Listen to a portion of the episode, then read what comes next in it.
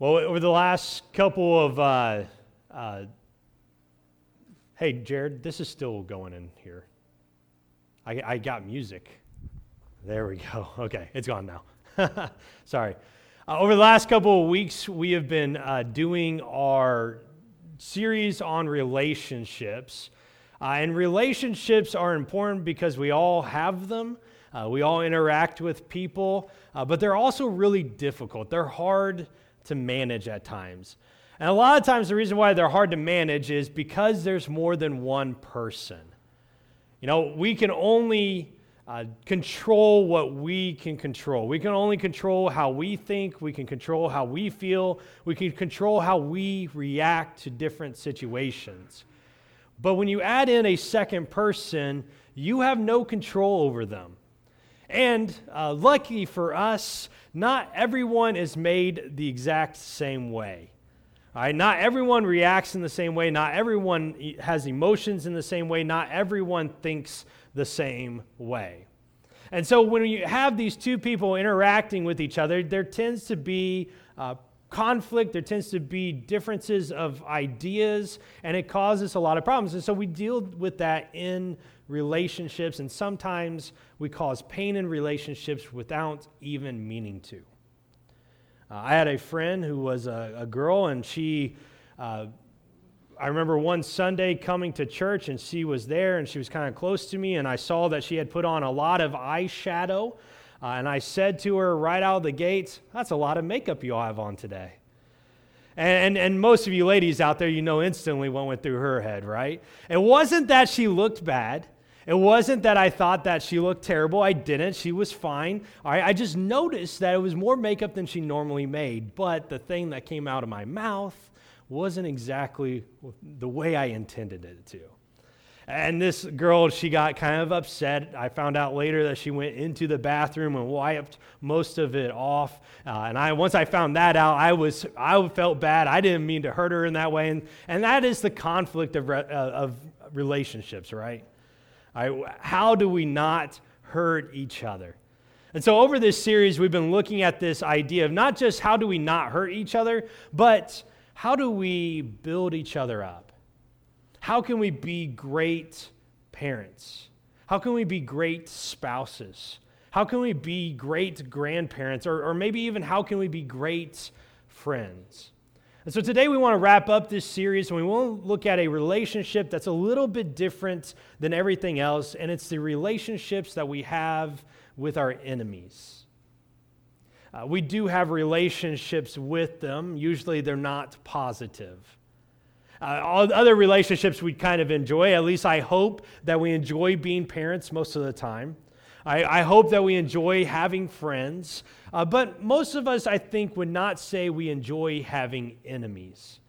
But it is a part of life, it is uh, part of how we live. And so we have to ask the question how can we be great enemies? Uh, throughout the Bible, there are enemies of the people of God. They show up both in the Old Testament and in the New Testament. And when they pop up in our lives, if we are faithfully following Jesus, we should not be surprised by that. In fact, Peter writes in 1 Peter these words. Uh, he says, Dear friends, do not be surprised at the fiery ordeal that has come on you to test you all right, as though something strange were happening to you, but rejoice inasmuch as you participate in the sufferings of Christ, so that you may be overjoyed when his glory is revealed. And, and what Peter is saying here is simply this if you have enemies, don't be surprised. If you're following faithfully Jesus, do not be surprised that there are going to be people that are against you. In fact, instead of being surprised at it, you should do what? You should rejoice. Rejoice that you get to suffer just like Jesus did. Uh, the, probably the greatest example of, of people that lived with great enemies is the story of Saul and David. Uh, Saul was the king over Israel. God had chosen him to be the first king. Uh, Samuel had anointed him. Saul went about his business, solidifying the nation. But then Saul did some things that he really wasn't supposed to. He didn't follow God's law entirely. And because of that, God told Saul, Your family will no longer be king after you. I'm going to choose someone else. And the person that God chose was David. Now, Saul was unaware of this. He, he didn't know that David had been chosen for this. And so David comes in and he begins to do all these things and he begins to get these accolades and these praises. And when those praises came, Saul became very suspicious. Uh, here, here's some of the praises in, in 1 Samuel chapter 18, verse 7. Uh, we read that as they, the Israelites, are dancing and singing in the streets, they say, Saul has slain his thousands and David his tens of thousands. Now, I didn't have math class in college, but I can kind of assume that tens of thousands is more than a thousand. And it seems that these people are celebrating David as being more successful than Saul was. And Saul is listening to all of this. He knows that God has chosen someone new to take his place, and he's probably getting a little jealous that David is having these types of praises. And he will begin to keep an eye out on David and will seek to destroy David. And so we get this story played out in, in 1 Samuel 18 through 24, 26. And what we have in this story uh, is this torn Saul trying to figure out where he stands on this. Where is David? Is he with me? Is he against me? There's times that Saul wants to kill David. There's other times that he wants to give his daughter in marriage to David. And it really doesn't make a whole lot of sense at times. And so, as we enter into this discussion of, of, what it, of, of what we are to do with our enemies, I think we have to ask the question who is our enemies? See, a lot of times we, we like to say the phrase, if you're not for me, then you are against me. But we have to ask the question is that really true? Is it really true that if you're not on my side, then that means you are my enemy? And I don't think that that's always the case. I have a lady on my Facebook who uh, tends to promote pictures of animals that are in the pound or have been abused. And oftentimes they'll say something like this share this picture for Fluffy.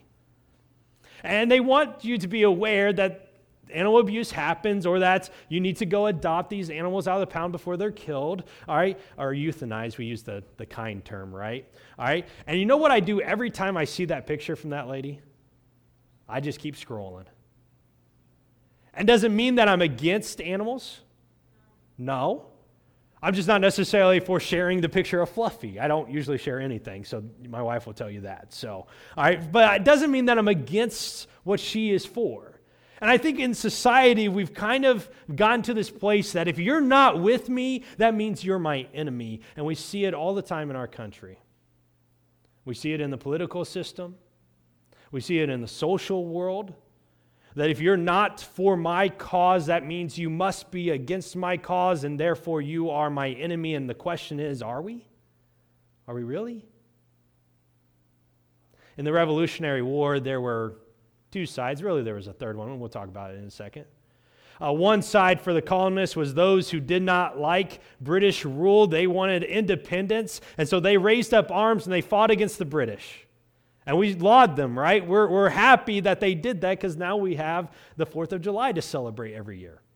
Uh, on the other side, there was those who were called the Tories. Uh, these were the colonists that said, no, we don't need to break away from Britain. And they took up arms and they started fighting the British. And yet there's this third group in the middle that most of them said, yeah, we need independence, but they also said, we shouldn't be fighting. And they didn't take up arms and they didn't fight against one side or the other. And do you know what the rebels and the Tories did with that group? They killed them. They fought against them, even though they were not wanting to fight. And the reason is, is because they said, if you're not with us, then you're against us. But were they the true enemy? And this is This is where I think we can sometimes be black and white and where we have to understand in order to interact in a good relationship with our enemies, we have to know who is our enemy. Well, David and Saul in, in, chapters 18 and 19 of 1 Samuel, they will have a interaction that I think kind of shows us what a true enemy is.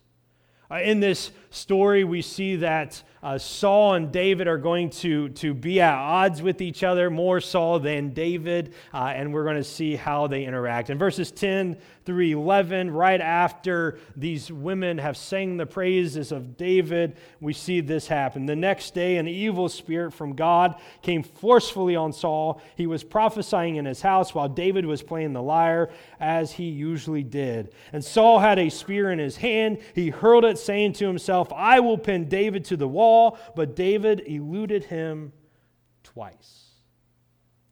Uh, one of the punishments that God gave Saul whenever Saul went away from God's way of living was this evil spirit. And we don't necessarily know what it was. It wasn't always there on Saul, but in this particular day it was. Uh, in the early days, that when Saul had this spirit came on him, the only thing that really relieved it was music. And so Saul's advisors searched the land high and low to find someone skilled in music to play for Saul when the spirit, when the spirit came on him. And they found a little boy by the name of David. Uh, years later, David now is the general. He is conquering the Philistines left and right. He's getting praised. He's becoming famous. And yet, when the spirit, evil spirit comes on Saul, David's there doing what he's always done, comforting his king.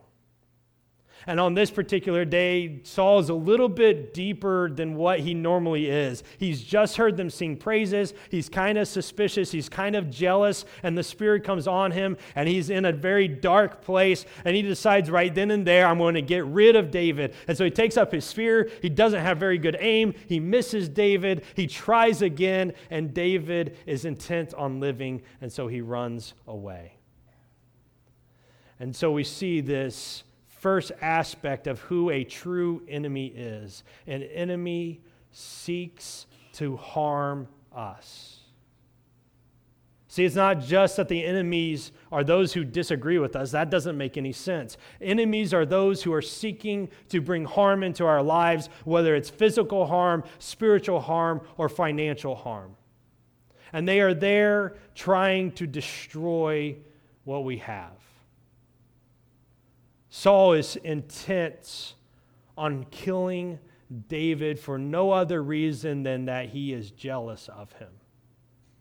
David hasn't done anything wrong. And, and last week we read about how David's sitting there asking Jonathan, What have I done?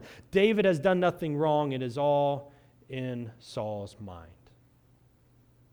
Well, Saul after the mood has passed him, decides, you know what, I don't really want David killed.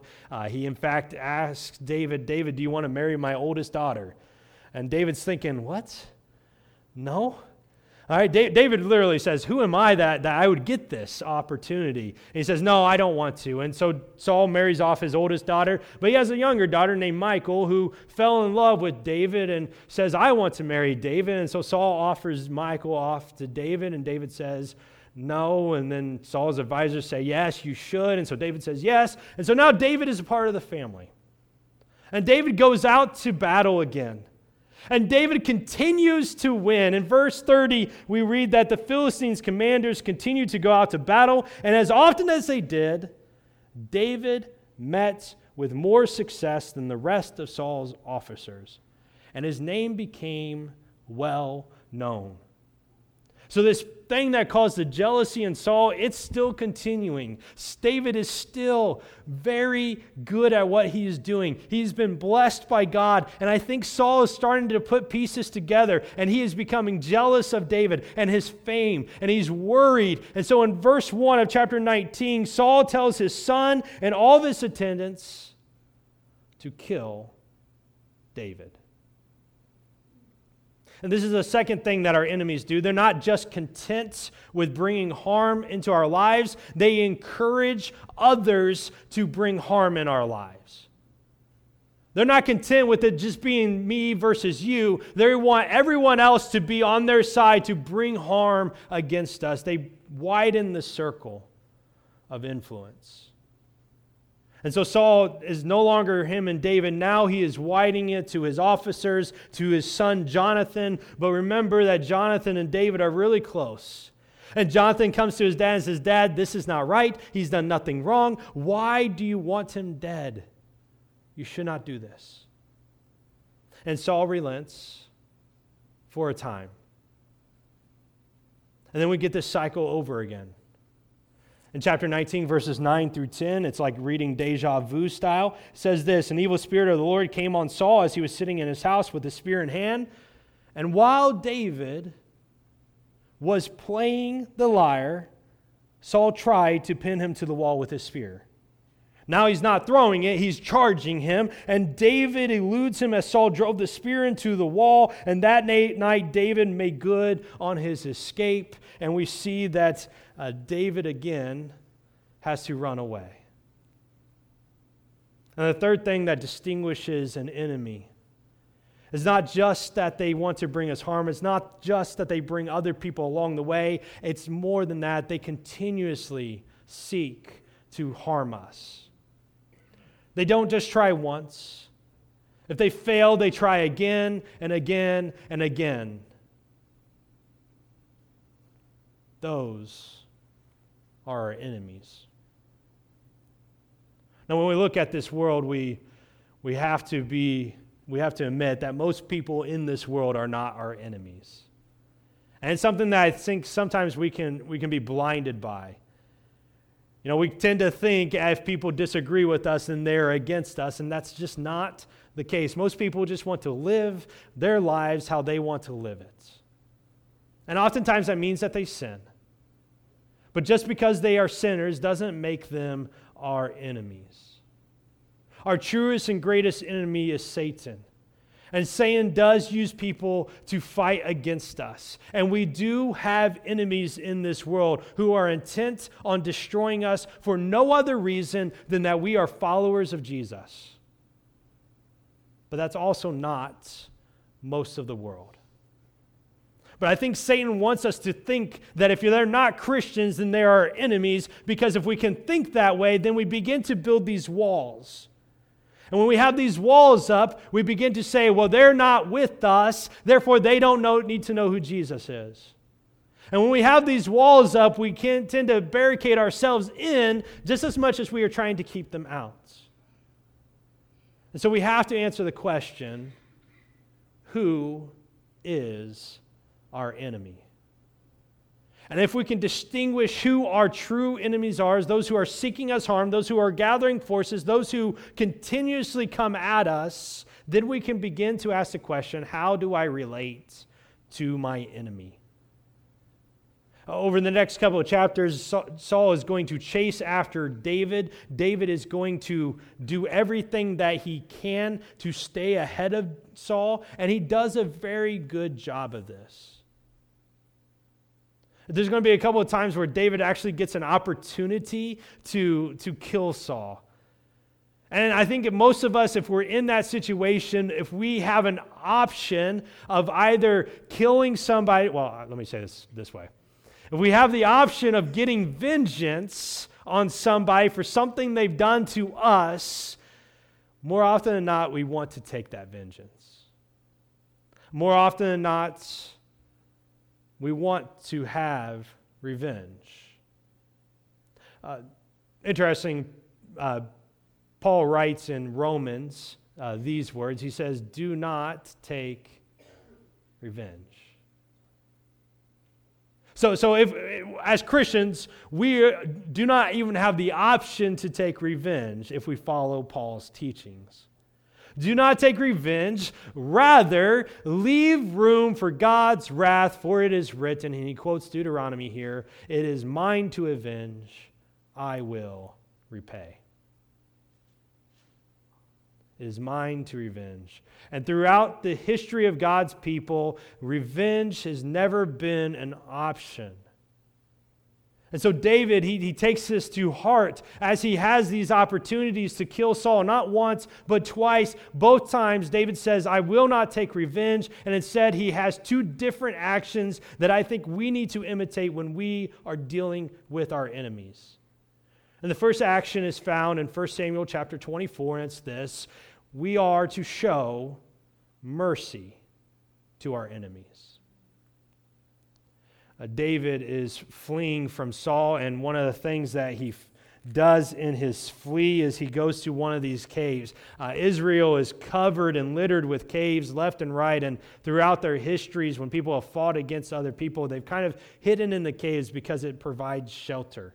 And you never know which cave they're in, and there's so many of them.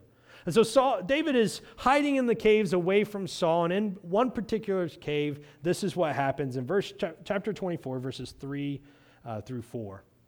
Uh, Saul came to the sheep pens along the way. A cave was there, and Saul went in to relieve himself. He went in to use the restroom. and David and his men were far in the back of the cave, and the men said to David, This is the day the Lord spoke of when he said to you, I will give your enemy into your hands for you to deal with as you wish. And David crept up. He was unnoticed, and he cut off a corner of Saul's robe. So David has this opportunity. No one, let's be honest, Saul went into this cave alone, okay? No one else is in there watching Saul do his business. All right, Saul is there. The, David's men are in the back. David has this opportunity to kill Saul right now, right here, to end this fleeing, to take his place as rightful king. Saul's already tried to kill him three times. Saul's already ordered de- David's death at least three times. Now's your chance. But when given the chance, David chooses mercy. In fact, in verse 5, we read that David was conscience stricken for having cut off a corner of Saul's robe. And he says, How could I do such a thing? And we look at that and we think, What? He's tried to kill you. What do you mean? How could you just cut off a piece of? You did nothing. But David understood that even doing this little thing was too much. We are to show mercy to our great enemies.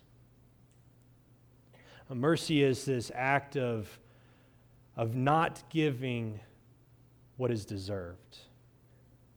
And Saul deserved death.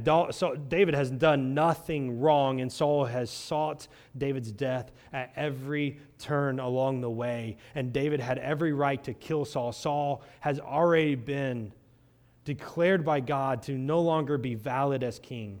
David has already been claimed by God to be the next king, the rightful ruler. David has every right to kill him, and yet he says, I'm going to give mercy. I'm not going to kill. See, too often we get blinded by revenge. You know, people hurt us and we want to get even with them. We don't want them to have a good life. They've made our life miserable. You know, they've broken our families, they've broken our jobs, they've done something to us, and all we want is for them to be repaid. And we want vengeance. But the reality is, is that vengeance is really childish in many ways. My children understand vengeance. Right? Micah can be a terror at times, right? And see, he's, he's a boy. All right, and so he will come in while the girls are doing something, just peacefully coloring a picture or playing with a toy, and he'll grab their picture and he'll run away. Or he'll grab their toy and he'll run away, and the girls will begin to scream, ah! And they will chase after Micah. And when they catch up to Micah, you know what they do? They don't give him a hug, they don't kiss him on the cheek, they punch him. And if they can't catch up to him, they grab his toys and they run away and say, You give me back our house, I'll destroy this. You know, they understand vengeance. And as parents, we have to teach our kids it's not okay. Vengeance is childish. And it's a sign that we have not grown up. My parents always told me to take the higher road when people picked on me at school. Uh, fifth grade kid in my fifth grade class said two wrongs don't make a right, which was really ironic since he was the class bully, okay? And he just didn't want people to pick on him. But it's true. Vengeance is childish. And if we want to have a great relationship when it comes to our enemies, it means that we show them mercy.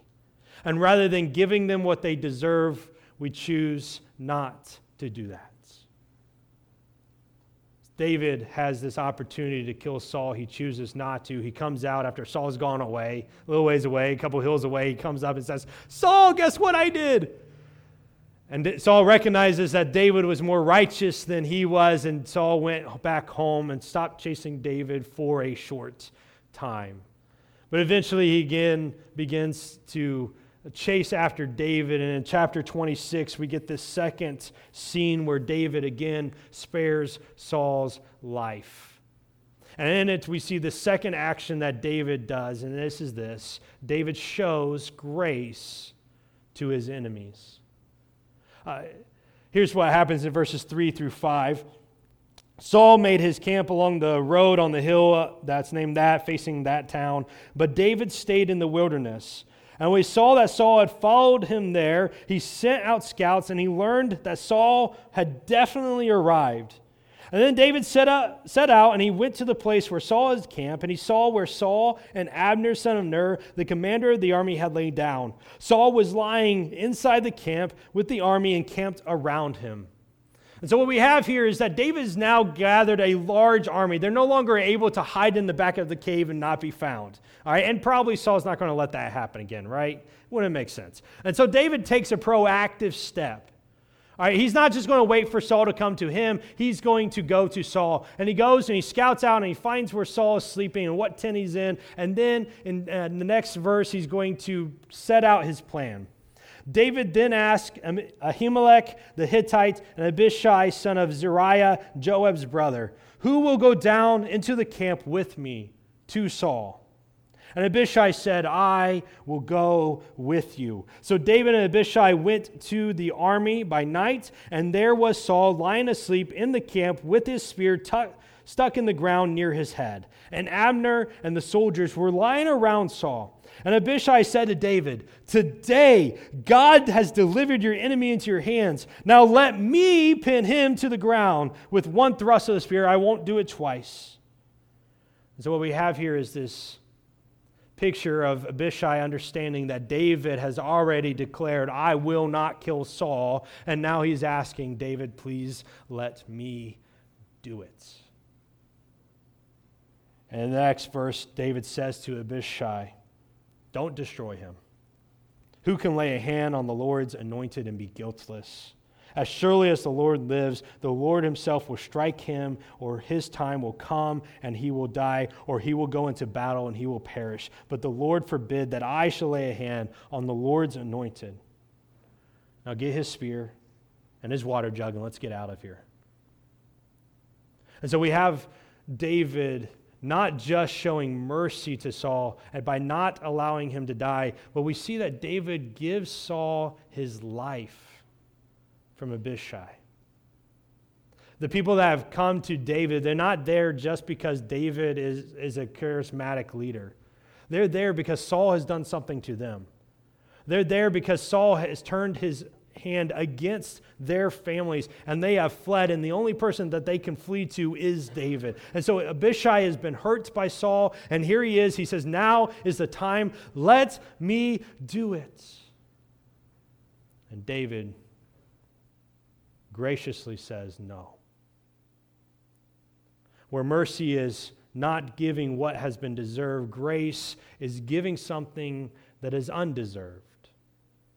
In this case, it is Saul's life. Saul is worthy of death. He is worthy of being killed. He is worthy of all the crimes that he has committed, of being destroyed himself. And what we have is this opposite effect. See, where Saul was by himself, he sought David's death. Now, when David is by himself, he chooses to give Saul his life. Where Saul had a whole army chasing after David, David has Abishai right next to him, and David says, No, don't touch him. And Saul and David are in contrast to each other, where David is the righteous one, where if we want to be great enemies, we need to reflect David and not Saul. And we need to show mercy, and we need to be proactive in showing grace. See, David didn't just sit there and wait, he went. And we can't just sit back and say, okay, well, when I get an opportunity to show grace to somebody, I will. No, when you have an enemy, you go proactively to them and show them grace. When they harm you, you show kindness. When they do evil against you, you show them goodness and it's not easy. It's not always fun. You don't always get the reciprocal kindness back because they're your enemies. They're seeking to destroy you. But we do it because great enemies show mercy and great enemies show grace. As Christians, we must show our great enemies mercy and grace. And here's why it matters. Because at one point in time, we were enemies to the creator of the universe. At one point in time, we were sinners, separated from God, unable to do anything to save ourselves. At one point in time, we were enemies. And our great enemy showed us mercy. And our great enemy showed us grace. And our great enemy sent his son Jesus to die the death that we deserved to die for the rebellion that we had done against him. Paul writes in Romans chapter 5 these words For if, while we were God's enemies, we were reconciled to him through the death of his son, how much more, having been reconciled, shall we be saved through his life? We do have enemies. And more often than not, the reason why there are enemies is because they are enemies of God. And if they are enemies of God, then they have the same enemy that sent Jesus for us. Jesus didn't come just to die for us so that we could go to heaven. Jesus came to die for those who wouldn't ever accept him. And we are the hands and feet of Jesus now, and we have the obligation to interact with our enemies the way Jesus interacted with his enemies. We must show mercy, and we must show grace because we have a God who showed mercy and grace to us. Let me pray for you. Heavenly Father, help us when it is difficult when it is hard, when it's easier to take revenge, help us to be merciful. Help us to be gracious. Help us not just to want to give back what they deserve, but rather help us to find goodness and kindness in their lives. Father, it's hard at times. Father, it's, it's hard to be a great enemy. Help us when we fail. Help us to show the grace and mercy that you have given us to our enemies. I ask this in your name. Amen.